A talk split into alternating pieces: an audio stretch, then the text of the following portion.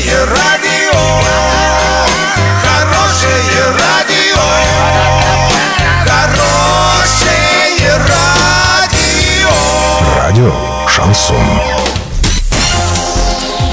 В студии с новостями Екатерина Антоненкова. Здравствуйте. Спонсор выпуска – магазин «Акватория тепла». Котлы, трубы, фитинги, сантехника, водонагреватели, насосы, радиаторы отопления. Улица Крайняя, 2А. Картина дня за 30 секунд. ГИБДД обязала орских коммунальщиков обрезать 900 деревьев. Школьные медали планируют выдавать с учетом баллов ЕГЭ. Подробнее обо всем. Подробнее обо всем. Управление ЖКХ Орской администрации объявило два тендера на обрезку и валку деревьев. Суммарная стоимость лотов почти 750 тысяч рублей. По первому лоту предполагается вырубить 15 и обрезать около 70 деревьев по всему городу. А по второму лоту нужно обрезать кроны 900 орских деревьев, которые закрывают дорожные знаки, светофоры, скрывают выезжающий из-за поворота транспорт. В общем, создают опасность для дорожного движения.